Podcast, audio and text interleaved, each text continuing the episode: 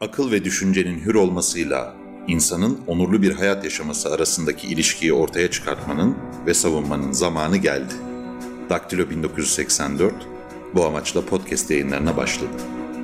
Merhabalar herkese. Çerçevenin 34. bölümünde İlkan'la birlikte kayıttayız. İlkan hoş geldin. Hoş bulduk Numan. İlkan, e, bugün başlamak istediğim soru biraz daha net ve sade olacak. Bildiğin gibi geçtiğimiz günlerde Elazığ depremini yaşadık ve Elazığ depreminden sonra birçok iktidara yakın gazeteci depremin siyaseti yapılmaz, insanlar ölmüşken siyaset yapılmamalı gibi beyanlarda bulundu. Benim sorum net burada. Siyasetin sınırları nelerdir? Nerede başlar? Nerede biter? Ve bu siyaset yapma tekelini, siyasetin sınırlarını belirleme tekelini iktidara verirsek muhalefet ve muhalif partiler herhangi bir şekilde siyaset yapabilirler mi? Eee, Numan ben, eee, o uzun son 10 yıl anlattığımız bölümde de bir liberal demokrat olarak belli öz eleştirilerde bulunmuş bir insandım. Eee, beraber konuştuk onları ve orada, eee, kendi adıma hükümete dair daha eleştirel bakmaya başladıkça ben kendimi ve geçmişi hatırlayarak eleştirel bakmaya başladım hükümete, doğrusunu söylemek gerekirse. Ve bir noktadan sonra hakikaten de Türkiye'de bir olay yaşandığı zaman, eee, düşünmeye başladım. Eee, ve mesela atıyorum Başbakan Mesut Yılmaz olsaydı, zamanında böyle bir olay olsaydı nasıl eleştirilirdi? Veyahut da Başbakan Bülent Ecevit olsaydı, onun zamanında böyle bir olay olsaydı nasıl eleştirilirdi diye düşünmeye başladım. Ve en azından onları eleştirdiğim heyecanla, onları eleştirdiğim öfkeyle, onları eleştirdiğim, eee, güçlü ifadelerle hükümeti de eleştirmeye başladım ve bunun sonunda birçok kişi bana azılı muhalif falan demeye başladı. Eee, bir defa böyle bir durum var. Türkiye'de gerçekten de AK Parti iktidarına, iktidarının ilk yıllarında Türkiye'deki hiçbir iktidarı olmayan, eee, bir kredi verildi. Bu kredi de boşuna verilmedi aslında. Şu açıdan o vesayet sistemi denilen sistem, bu bu AK Parti iktidarının belli kurumlar tarafından baskılanma çabası, parti kapatma davası, Anayasa Mahkemesi'nin kimi antidemokratik kararları, uygulamaları üzerinden 27 Nisan. Aynen öyle. 27 Nisan muhtıra, e-muhtıra falan üzerinden bu baskıların olduğu ortamlarda insanlar AK Parti'ye belli bir kredi verdiler. Eee, ancak, eee, açık konuşalım, şu an böyle bir baskı ortamı yokken bu krediyi vermemize de gerek yok bir defa. Yani, hani, bir bağlamı yok. Niye kredi veriyoruz bir defa? Yani, hani, öyle bir şey yok. Zaten hâlihazırda 17 yıllık bir iktidar, 18 yıllık bir iktidardan bahsediyoruz. 18. yılına girmiş bir iktidarın zaten 18. yılına girmiş olması bile eleştirilmek için yeterli bir faktör bence. Yani 18 yıllık bir iktidar, iktidarın kendisi zaten, hani, her şey çok mükemmel olsa bile 18 yıllık bir iktidar olması sorunlu bir şeydir bir iktidarın. Yani, eee, benim gördüğüm kadarıyla en azından. Çünkü kurumların yıpranması, kurumların, eee, dejenere olması ve Türkiye'deki demokratik ilkelerin, temayüllerin, eee, erozyonu olmasını bera beraberinde getiren bir şey olduğunu düşünüyorum ben. Bir iktidarın 18, 19, 20 sene sürmesinin tek başına ve hatta şöyle söyleyeyim ben, ben, eee, yani Osmanlı'daki birçok padişahın bile, eee, aslında erken ölseler Türkiye için o zamanlar daha iyi olacağını falan düşünmüş bir insanım yani. Hani Kanuni Sultan Süleyman'ın, Abdülhamit'in, eee, idareleri birazcık daha az kısa sürseydi Osmanlı için çok daha iyi olurdu diye düşünen birisiyim. Eee, şöyle söyleyeyim, Türkiye'de, eee, bu iktidar da bu, eee, ayrıcalıklı konuma, en azından eleştiriden azade pozisyona iyi alıştı gerçekçi olmak gerekirse. Eee, bu süreçte de medyayı kontrol ettiği için zaten, eee, kendi dilini dayattı topluma.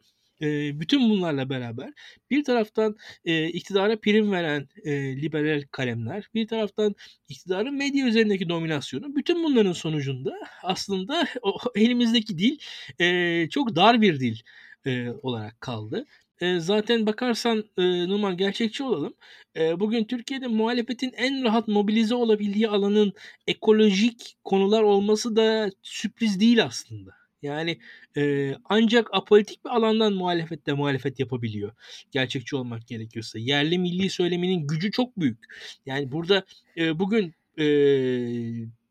ö eğrisi doğrusu, hani, eee, tamam Kanal İstanbul'a karşıyız ama, eee, iktidara muhalefet Kanal İstanbul üzerinden yapılabiliyorsa sadece Kanal İstanbul üzerinden yapılabildiği için yapılıyor zaten. Çünkü diğer alanları iktidar gücüyle, iktidar e, medyadaki gücüyle, yargıdaki, devletteki, sermayedeki gücüyle ve e, kamuoyunu etkileme imkanları üzerinden zaten e, tekelini almış durumda. Yani bugün e, biz Libya meselesini, Kürt meselesini, e, atıyorum kadrolaşma meselesini, atıyorum devletin mesela kurumlarının e, yani Tayyip Erdoğan'ın bugün damadı Türkiye'nin ekonomisinin başında. Bu, bunu bile yeterince tartışıyor muyuz? Sorgulamalıyız kendimizce. Yani bugün Tayyip Erdoğan'ın damadının kardeşi Türkiye'nin en büyük medya grubunun başında. Yani bunu tartışıyor muyuz? Tartışmıyoruz. Bu normalmiş gibi davranıyoruz. Bu normal değil yani. Bu biz e, Kanal İstanbul tartışabiliyoruz ancak. Şimdi baktığınız zaman e, bu sabit gerçekler var ortada. Yani bir liderin damadı e, ekonominin başında. Bir liderin damadının kardeşi medyanın başında. Absürt bir durum var bu ülkede. Yani e, Ki Türkiye'de hoş karşılanan bir durum değil bu aileden siyaset yapma. Yani geçmiş örneklere şöyle söyleyeyim. Osmanlı dedim. Osmanlı'da zaten e, damat e, sıfatının olumsuz konotasyonlarını herkes bilir azıcık tarih okuyanlar. Yani e, damadın ne, ne, ne çağrıştırdığını, Osmanlı birçok sadrazamın damat olması falan filan o tarz hikayeleri herkes bilir zaten. Şimdi burada e, zaten muhalefet belli sınırlar içerisinde kalabildiği için bunları yapabiliyor. Bir defa bunu söylemek lazım ki iktidar bunları da bastırmaya çalışıyor ve kendisini nispeten daha hesap vermez e, ve şöyle söyleyeyim. Eleştirilerden azade bir konuma bir üst gözetleyici, gözlemleyici hakem konumuna sokmak istiyor. Yani e, belki arada tek tük yanlışlıklar yapan alt düzey elemanlar var. Onlar da aslında iktidara zarar vermek için bunları yapıyorlar falan dilini oturtup neredeyse. Tayyip Erdoğan iyi ama çevresi kötü. Ya, Yanlış yönlendiriyor. Ya orada bir de hani alt düzeyde adamlar var. Bunlar şey yapsın hani e, Tayyip Erdoğan tek başına yapsın vesaire bu tarz jargonla garip bir dil oluştu ülkede. Yani e, doğrudan muhalefet eden kimse kalmayacak bu gidişle ne yazık ki. E, olay bu raddedeyken her şey politize ediliyor falan. Yani Numan şöyle söyleyeyim Türkiye'de hiçbir şey politize edilemiyor yani tam tersine. yani keşke her ya şey bir şöyle şöyle bir şey var İlkan. 2000, bu başkanlık referandumunda dendi ki Türkiye başkanlık sistemine geçince hali hazırda mevcut olan bütün sorunlarınız çözülecek. İnsanlar karşı çıktı buna. Türkiye başkanlık sistemine geçti. Haliyle siz bu referandumu bu noktaya getirdiniz ve bir yetki aldınız. Türkiye'de bütün kurumları kendinize bağladınız. Sizin ağzınızdan çıkmadan iş yapabilen kurum kalmadı. Herhangi özelliği olan bir kurum kalmadı. O zaman siz depremden de sorumlusunuz, tsunami'den de sorumlusunuz, yağmurun yağmasından da sorumlusunuz, yağmasın, yağmamasından da sorumlusunuz. Valla Numan öyle bir şey ki e, bu sonuna kadar sorumsuz yani sorumlu ol, sorumsuz olmakla sorumlu olmak aslında bir bir e, e, madeni paranın iki tarafı gibi bir şey bu. Yani öyle bir şey ki aslında her şeyden sorumlu, her şeyden de sorumsuz oluyor iktidar aynı anda. Şöyle oluyor. E, yani siz yardım etmek için de iktidarın kanallarını kullanmak durumundasınız depremzedelere. Öte yandan iktidarı eleştiremiyorsunuz. Ee, bir taraftan hani ülkede iyi bir şey olduğu anda bu bir şekilde iktidara bağlanıyor. Türkiye'de tamamen böyle bir e, kısır e, siyasal alan içerisindeyiz biz e, ve dediğin gibi sistem değişti. Sistem niye değişti? Biz bunu tam anlamıyla hala bilmiyoruz. Yaşanan e, sıkıntılar, eksiklikler, koordinasyonsuzlukları zaten iktidarın içerisinden anlatanlar çok. Bütün bunlar üzerinden tekrar bakarsak e, gerçekten e, yani şöyle söyleyeyim bir defa ilk soruna geleyim. E, tabii ki deprem üzerinden iktidar eleştirilir. Bu dünyanın en normal şeyidir. E, doğal afetler üzerinden idareler tabii ki eleştirilir. Ha şu vardır yani tamam Türkiye'de depremleri Tayyip Erdoğan yapmıyor yani onu biz de biliyoruz. Bu bir doğa olayı onun farkındayız. Yani. o kadar şey değiliz. Ee, ancak e, tabii ki belli eleştiriler olacaktır. Ee, Türkiye'de bakarsanız bizim benim yaşım yetiyor. Bülent Ecevit'in nasıl eleştirildiğini biliyorum. Daha önceki depremlerde siyasetçilerin nasıl eleştirildiğini biliyorum. Türkiye'de e, bırakın e, yani sellerde, doğal afetlerde gerek yerel gerek merkezi idarenin nasıl eleştirildiğini ben biliyorum. Bu çok anormal bir şey değil. Ha, tabii ki şey vardır hani bir atıyorum aşırı bir ölçüsüzlük falan yapılırsa bunu eleştirirsiniz. Burada hani birisi çok absürt bir laf ederse ya ne oluyoruz bir dersiniz tamam. Hani bunu da bunu bile anlıyorum. Tamam bu da olabilir. Ama yani e, şu an Türkiye'de mesela deprem bağlamında oturalım konuşalım. Ne yapıldı ne yapılmadı. E, yapılan şeyler var yapılmayan şeyler var. Yani kentsel dönüşüme giren evler var girmeyen evler var. Hangisi niye girdi niye girmedi. Burada rantın rolü nedir? Veyahut da e, rant doğru kullanılıyor mu Türkiye'de? E, birazcık daha geniş perspektiften bakalım. Hani tamamen rant karşıtı da biz liberal insanlar olarak olamayız ama şu var e, burada hikaye şurada Numan yani hani bizim e, bunun siyasetin dışına çıkartmamızın e, bir yolu olamaz. Yani ve e, Türkiye'de şöyle bir durum var. E, bir kontrol e, bence e, yani kontrol e, çılgınlığı başlamış durumda Türkiye'de. Ve doğal afetler kontrol edilemeyen şeyler. Bu yüzden de bu kontrol çılgınlığının yaşandığı ülkede doğal afetlerden e, çekiniliyor diye tahmin ediyorum. Biraz da bu da yoğun ve aşırı e, tepkilere yol açıyor. Çünkü tamam e, muhtemelen yani vardır e, atıyorum yani kesin vardır. Tamam 10 tane kötü tweet atan adam vardır da yani Türkiye'de öyle o kadar da inanılmaz şeyler de yazıldığını ben düşünmüyorum yani açıkçası. Muhalefetin de yani iktidarı eleştiriyor. Zaten muhalefetin işi bu yani. Muhalefet iktidar iyidir dememek için zaten para alıyor. Türkiye'de ana muhalefet partisi zaten diye bir kurum var. Yani Türkiye'nin ana muhalefet partisinin kırmızı plakası vardır Numan. Yani e, bir devlet görevidir ana muhalefet. Yani Türkiye'de aslında. E, ve bu bu açılardan bakılırsa zaten e, muhalefetin işi muhalefet etmek. Burada ters bir şey yok yani. e, ve bunu niye eleştirdiğini anlamadım. E, dediğim gibi ya kesin yani ararsanız bulursunuz 10 tane absürt laf eden adam vardır. Onlar tamam da Türkiye bu absürt laf eden adamlar da değil. E, gerçekten de insanlar e, yani benim gördüğüm herkesin samimi yani herkesin derken %95 toplumun samimi deprem duyarlılığı var. İnsanların paylaşımları değişti deprem olduktan sonra burada. Evet. Yani gerçekten hani goy goy yapan adamlar sustular. Daha e, sessiz şarkılar çaldı radyolarda. E, Türkiye'de insanlarda var bu duyarlılık zaten yani. Hani yokmuş gibi herkes böyle e, tamamen işte e, bir makine edasıyla çalışıyormuş gibi falan da düşünmemek lazım ki değil zaten insanlar böyle değil. E, dediğim gibi hani burada ne yaptılar yani hani atıyorum muhalefetin belediyeleri kurumları falan e, tabii ki yani diyecek ki deprem vergisi nereye gitti? E, bu kadar basit zaten dünyada demokrasi dediğimiz olay, meclis dediğimiz olay vergilerin nereye gittiğini sorgulanması üzerine kurulmuş bir şey. Yani bundan daha temel bir e, siyaset alanı yok. Yani siyaset diye bir şey varsa devletin bütçesini kontrol için var zaten. Hani siyasetin amacı, ya siyasetin şu an demokratik modern siyasetin temeli devlet bütçesinin kontrolü. Bundan daha da e, siyaset içi bir şey görmüyorum. Ee, şöyle devam etmek istiyorum. Bir önceki bölümde bahsettiğimiz Cumhuriyet Halk Partisi'nin e, iktidarın söylemini, daha doğrusu devlet söylemini meşrulaştırması e, olayından bahsetmiştik. Özellikle Cumhuriyet Halk Partisi'nin daha müesses nizam olduğu zamanlardayken. Bugün Türkiye'de bu iktidarın söylemini benimseme ve iktidara muhalefet etme alanının açılmaması iç politikada nispeten yumuşatılıyor. Yani e, HDP'li belediyelere kayyum atanınca bir takım siyasiler çıkıyorlar ve bu siyaset alanını genişletiyorlar. Bunun e, antidemokratik bir uygulama olduğunu söyleyerek. Ancak bu mesele dış politikaya geldiğinde genelde iktidarın söylemini ve devletin söylemini tekrar edildiğini görüyoruz. Yani nedir bu? Mesela Türkiye Suriye'ye girmelidir. Türkiye Suriye'ye operasyon yap- yapıyor. Bu olay e, bir şekilde criticize edilmeyip doğrudan iktidarın söylemi benimseniyor. Aynı şekilde Libya'ya yapıldığında, aynı şekilde işte başka bir e, askeri operasyonda ya da dış operasyonda.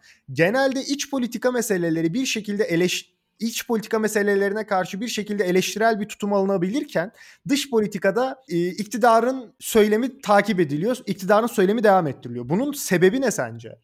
Türkiye dışarıya karşı sürekli bir bütün olarak gözükmek zorunda mı? E, Numan, Türkiye'nin e, dış politikasının kurulması süreci e, tartışmalı bir süreç. Ve burada e, Türkiye'deki partiler kendi içlerinde dış politika üretme konusunda bence henüz yeterli de değiller. Eee, şöyle söyleyeyim. Dış politika partilerin eee, daha ziyade emekli bürokratlara bıraktıkları, birazcık da devlete bıraktıkları bir alandı. Hatta bakalım geçmişe her partinin neredeyse Türkiye'de birer emekli büyükelçisi vardı. Yani Cumhuriyet Halk Partisi'nin bir emekli büyükelçisi, Adalet ve Kalkınma Partisi'nin bir emekli büyükelçisi, e, Milliyetçi Hareket Partisi'nin bir, em- bir emekli büyükelçisi vardı ve hala da vardır bunlar. Yani bakarsan e, her partinin birkaç emekli büyükelçisini bulabilirsin. Bir defa böyle bir alışkanlık var. Yani partiler kendi içlerinden dış politika uzmanı siyasetçi üretme konusunda bile yeterli değiller. Bir defa bunu ortaya koyalım. Yani e, ve e, kendileri bu grand strateji denilebilecek alanda aslında kendilerini bir defa haiz tam görmüyorlar diye düşünüyorum. Ki kamuoyu da Türkiye'de e, bir ölçüde dış politikayla ilişkisini çok da sağlıklı kurmuyor. Bir tarafı da bu. Bütün bunların yanında dünyada dış politikanın siyasal alanın güncel gündelik konusu haline gelişinde temel bir dönüşüm noktası şudur Numan. Vietnam Savaşı. Vietnam Savaşı'ndan itibaren Amerika ve Avrupa'da dış politika tartışılmaya başlanıyor ve dış politikada devletlerin aldıkları kararlar kamuoylarında geniş kitlelerce tartışılıyorlar ve ki kamuoyları artık dış politikada bölünmeye başlanıyor. Dünyada modern dünya böyle dö- dönüşüyor, değişiyor. Irak'ın işgali sırasında e, kendi devletlerinin aldığı kararları, aldıkları kararları ağır şekilde eleştiren kamuoyları oluştu ve bu kamuoyları buradan bölündüler ki hala Bugün bakarsanız Amerikan başkanlık seçimlerinde Irak işgaline karşı alınan tavır, alınmayan tavır önemlidir. Ee, Clinton zamanında 90'larda Vietnam Savaşı'na katılma katılmama kararı, oradan deserter vardı, askerden asker kaçağıydı Bill Clinton. Ee, o tarz şeyler önemliydi. Ee, bakarsanız işte İngiltere Tony Blair'in Irak Savaşı'ndaki aldığı tutum ve Irak'taki kimyasal silah konusunda İngiliz toplumuna söylenen yalan önemliydi. Ee, bunun gibi aslında faktörler Batı kamuoylarını adım adım dış politikanın içine çektiler. Türkiye'de de bu süreç yaşanıyor aslında normal ama Türkiye'de bu süreç daha yavaş yaşanıyor. Bizde tabii şöyle bir durum var. Dış politika tamamen devlete bırakılmıştı. AK Parti şu anda devletin kurumlarını dış politika üzerinden tekrar formatlıyor. Kendi ideolojisi üzerinden bence formatlıyor. Bu tartışılan bir konu. Ee, ve e, şöyle söyleyeyim AK Parti'nin parti olarak dış politikada aldığı inisiyatiflerin in, inisiyatiflerin ne kadarı AK Parti'nin ne kadar devletin muhalefetin kafasında öyle bir soru var diye düşünüyorum. Tam oturtamıyor muhalefet. Yeni yeni durumu, yeni hali bence ne toplum tam algılamış değil ne ne de muhalefet algılamış değil. Hatta yani şu an ben Türk toplumunun e, de, e, AK Parti'nin aldığı kararları, devletin aldığı kararları AK Parti'nin aldığı kimi kararları devletin aldığı kararlar olarak görüyor ve AK Parti'ye göstermediği saygıyı da dış politika üzerinden üzerinden esasında gösteriyor diye düşünüyorum. Ee, ilginç bu peki konuda, muhalefeti AK Partisiz dış politika yapmaya yani daha doğrusu bu muhalefeti devletsiz bir dış politika yapmaya iter mi sence? Cumhuriyet E- Halk Partisi'ni, İyi Parti'yi devlet olmadan, devlet aygıtını yönetmeden bir dış politika aktörü yapar mı? Ya Hiç değilse politika üreten manada. Ee, anladım dediğini ama şöyle söyleyeyim bu süreç birazcık daha zaman alacak belli ki. Çünkü bir defa zaten e, muhalefetin kendi medyası yok. O yüzden söylemini oluşturup halka anlatması gerekiyor. Onu anlatacak bir yapıya şu an tam anlamıyla sahip değil. Ama şu var adım adım toplumda e, reaksiyonlar var. Yani bunlar nasıl reaksiyonlar? Türkiye'de bakarsanız işte Amerika ile ilişkilerde toplumun bir tavrı var. Mesela bu tavır kendisini zamanında göstermişti ki e, 1 Mart tezkeresi 2003'te yaşandı. Toplumun tepkisi meclisi zorladı neredeyse. Bir yere gelindi. Bu önemliydi. Buna benzer bir e, toplum tepkisi daha sonra yaşatmadı, e, yaşa, yaşayamadı Türkiye. E, ve ama şunu söyleyeyim, Türkiye ne olursa olsun e, adım adım e, devletin dış politikası toplumca daha fazla sorgulanan bir ülke haline geliyor. Dünyadaki trendlerin içerisinde Türkiye'de. E, yani bugün e, Suriye meselesinde, Libya meselesindeki e, mobilizasyonlar bile aslında e, tamam bir ikna no- noktasına kadar geliniyor ama e, beklenilen ikna seviyesine ulaşılamıyor diye düşünüyorum ben. Ki zaten e, bir HDP falan meselesi tamamen ayrı tutuyorum bütün bunlardan. Ama onun dışında bile ikna unsuru açısından, ikna kabiliyeti açısından devletin kurumlarının yeterli kalmadığını, medyanın yeterli durmadığını düşünüyorum. Eee, merkez medyanın yıkılmasının uzun vadede, eee, devletin kendini topluma anlatma, toplumu ikna etme açısından, eee, güçsüz, eee, bir noktada bulacağı, eee, anları hazırlıyor bize diye düşünüyorum. Bu daha ilerinin konusu ama yani şu an Türkiye'de merkez medyanın çöküşü ileride devlet açısından bir kriz yaratacaktır diye düşünüyorum. 15-18 yaş arası gençlerin %70'i bu siyasetçilerle olmaz diyor Bekir Ağırdır yaptığı araştırmada. Ee, biz bunu daha önce birçok kez konuştuk ama bu siyasetçilerin daha doğrusu gençlerin siyasetçilere olan inancı e, Türkiye'nin bence en büyük sorunlarından bir tanesi. Burada benim sormak istediğim soru şu. E, gelecekte sen bu siyasi aktörlerden hangilerini e, siyasi arenada devam edebilecek aktörler olarak görüyorsun ve e, Türkiye neden yeni aktör çıkartamıyor kendi içerisinden? Bu yeni aktörden kastım da şu klasik siyaset yapma biçimine biçimiyle örgütlenmemiş, çevre ekoloji odaklı siyaset yapan liderler neden Türkiye'de öne çıkamıyor? Ee, Numan e, sorunun son kısmından başlayalım. Aslında dünyada dediğin bir trend var. Yani bu trend şöyle. E, illa e, sevimli konulardan gitmeyelim. Mesela Amerika'da Donald Trump.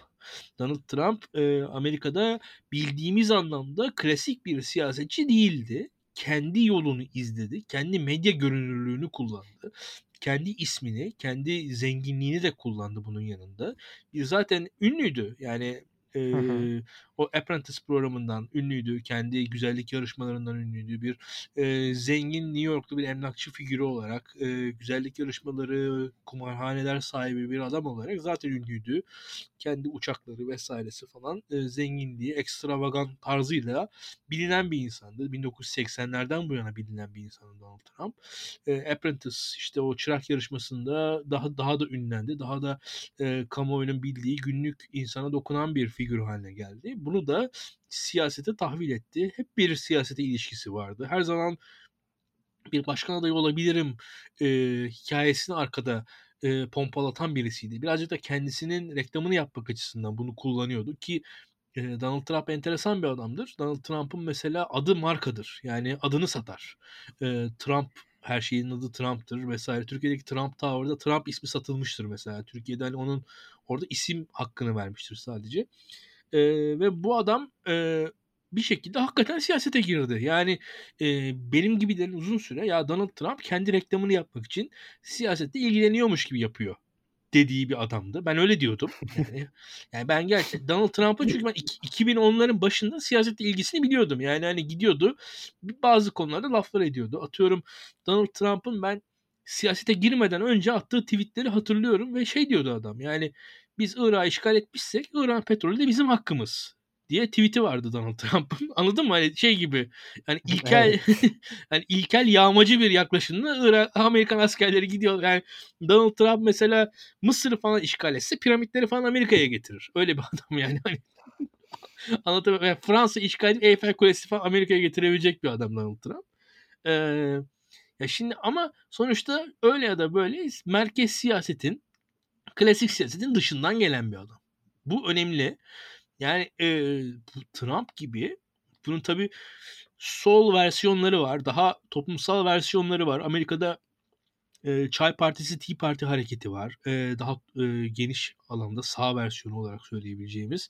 E, bunun haricinde İtalya'da e, Ukrayna'da, İspanya'da, Yunanistan'da, Şili'de çeşit çeşit örnekler var. Farklı farklı figürler ortaya çıkıyor. Yine e, yeni partiler Almanya'da, İsveç'te, İzlanda'da e, kuruluyorlar ve ciddi oylar alıyorlar bu partiler.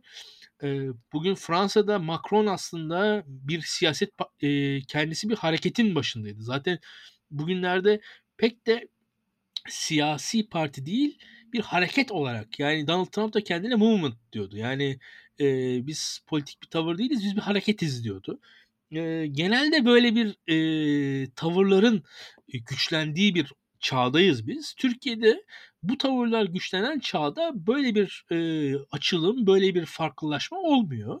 Biz daha ziyade klasik siyaset üzerinden mekanizmaların yürüdüğü bir ülkeyiz. Neden böyleyiz?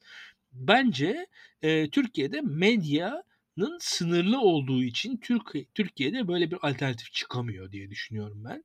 Yani Türkiye'de medya, medya penetrasyonu ve toplumsal örgütlülük yani alt düzey örgütlenme e, tecrübeleri zayıf diye düşünüyorum. Bunlar da bu tarz hareketlerin ortaya çıkmasını engelliyor. Yani Türkiye'de atıyorum e, bir siyasal figür e, dışarıdan ortaya çıkar. Türkiye'de işte 81 ilde e, mitingler yapmaya başlar. Her ilde işte on binleri toplar. Her ilde mitingler yapar. insanlara karşı derdini anlatır. Ve bu sonra siyasete dönüşür. E, bu ilginç bir şey ve olabilir bir şey ama şu an olmuyor. E, medyada yeni bir alan açılmadan da olacağını düşünmüyorum.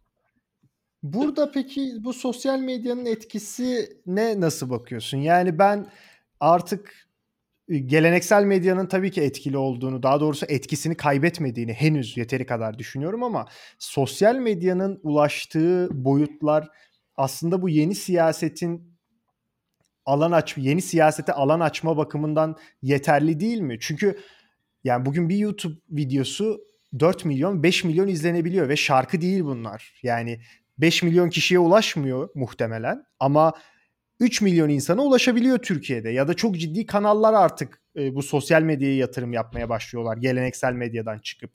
E, bir raddeden sonra aslında biz bu e, yeni liderlerin geleneksel medyayla ilişkisini kurmalarını bekleyemez miyiz? Ahmet Davutoğlu mesela TikTok'a girdi. Bu gibi örneklerle birlikte işte YouTube kanallarına yatırım yapılıyor yavaş yavaş. Ekrem İmamoğlu'nun yaptığı yatırım gibi.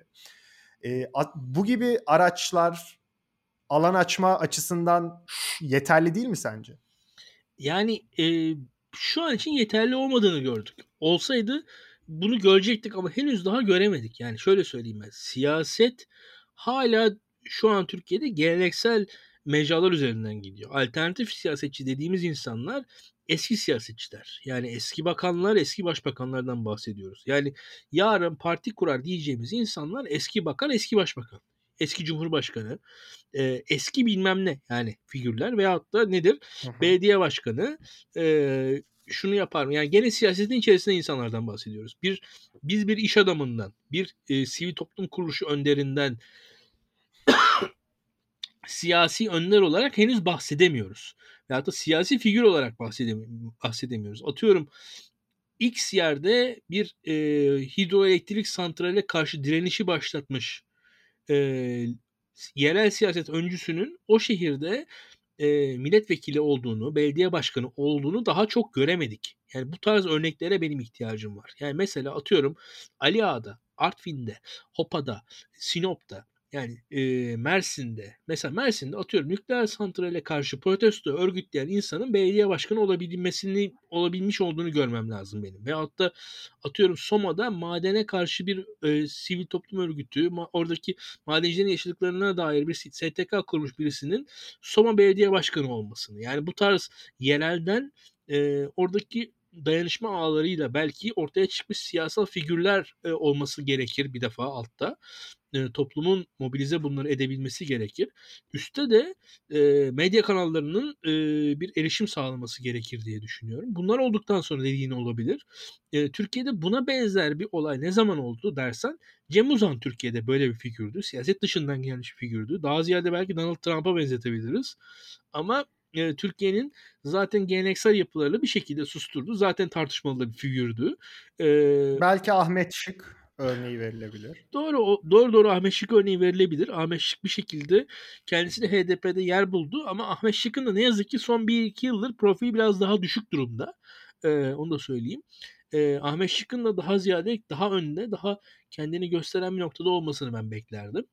Ama dediğim gibi Ahmet Şık bir örnek, güzel bir örnek. Ahmet Şık e, sonuçta aktivist e, sayılabilecek bir insan. Gerçekten eylemlerin içerisinden gelen bir insan. E, ama e, dediğim gibi bunun gibi bizim daha çok örneğe ihtiyacımız var. E, ama e, şu var bir şekilde toplum m, bize belki de ileride beklemediğimiz bir yerden bir sinyal verecektir. Çünkü sana da şöyle katılıyorum Numa. Yani e, bu dünya böyle gelmiş ama böyle gitmeyecektir. Başka bir yerden hani e, şu kurulan düzenin çok sürdürülebilir olduğunu sanmıyorum. Türkiye'de e, bazen iyimser konuşuyorum ya ben.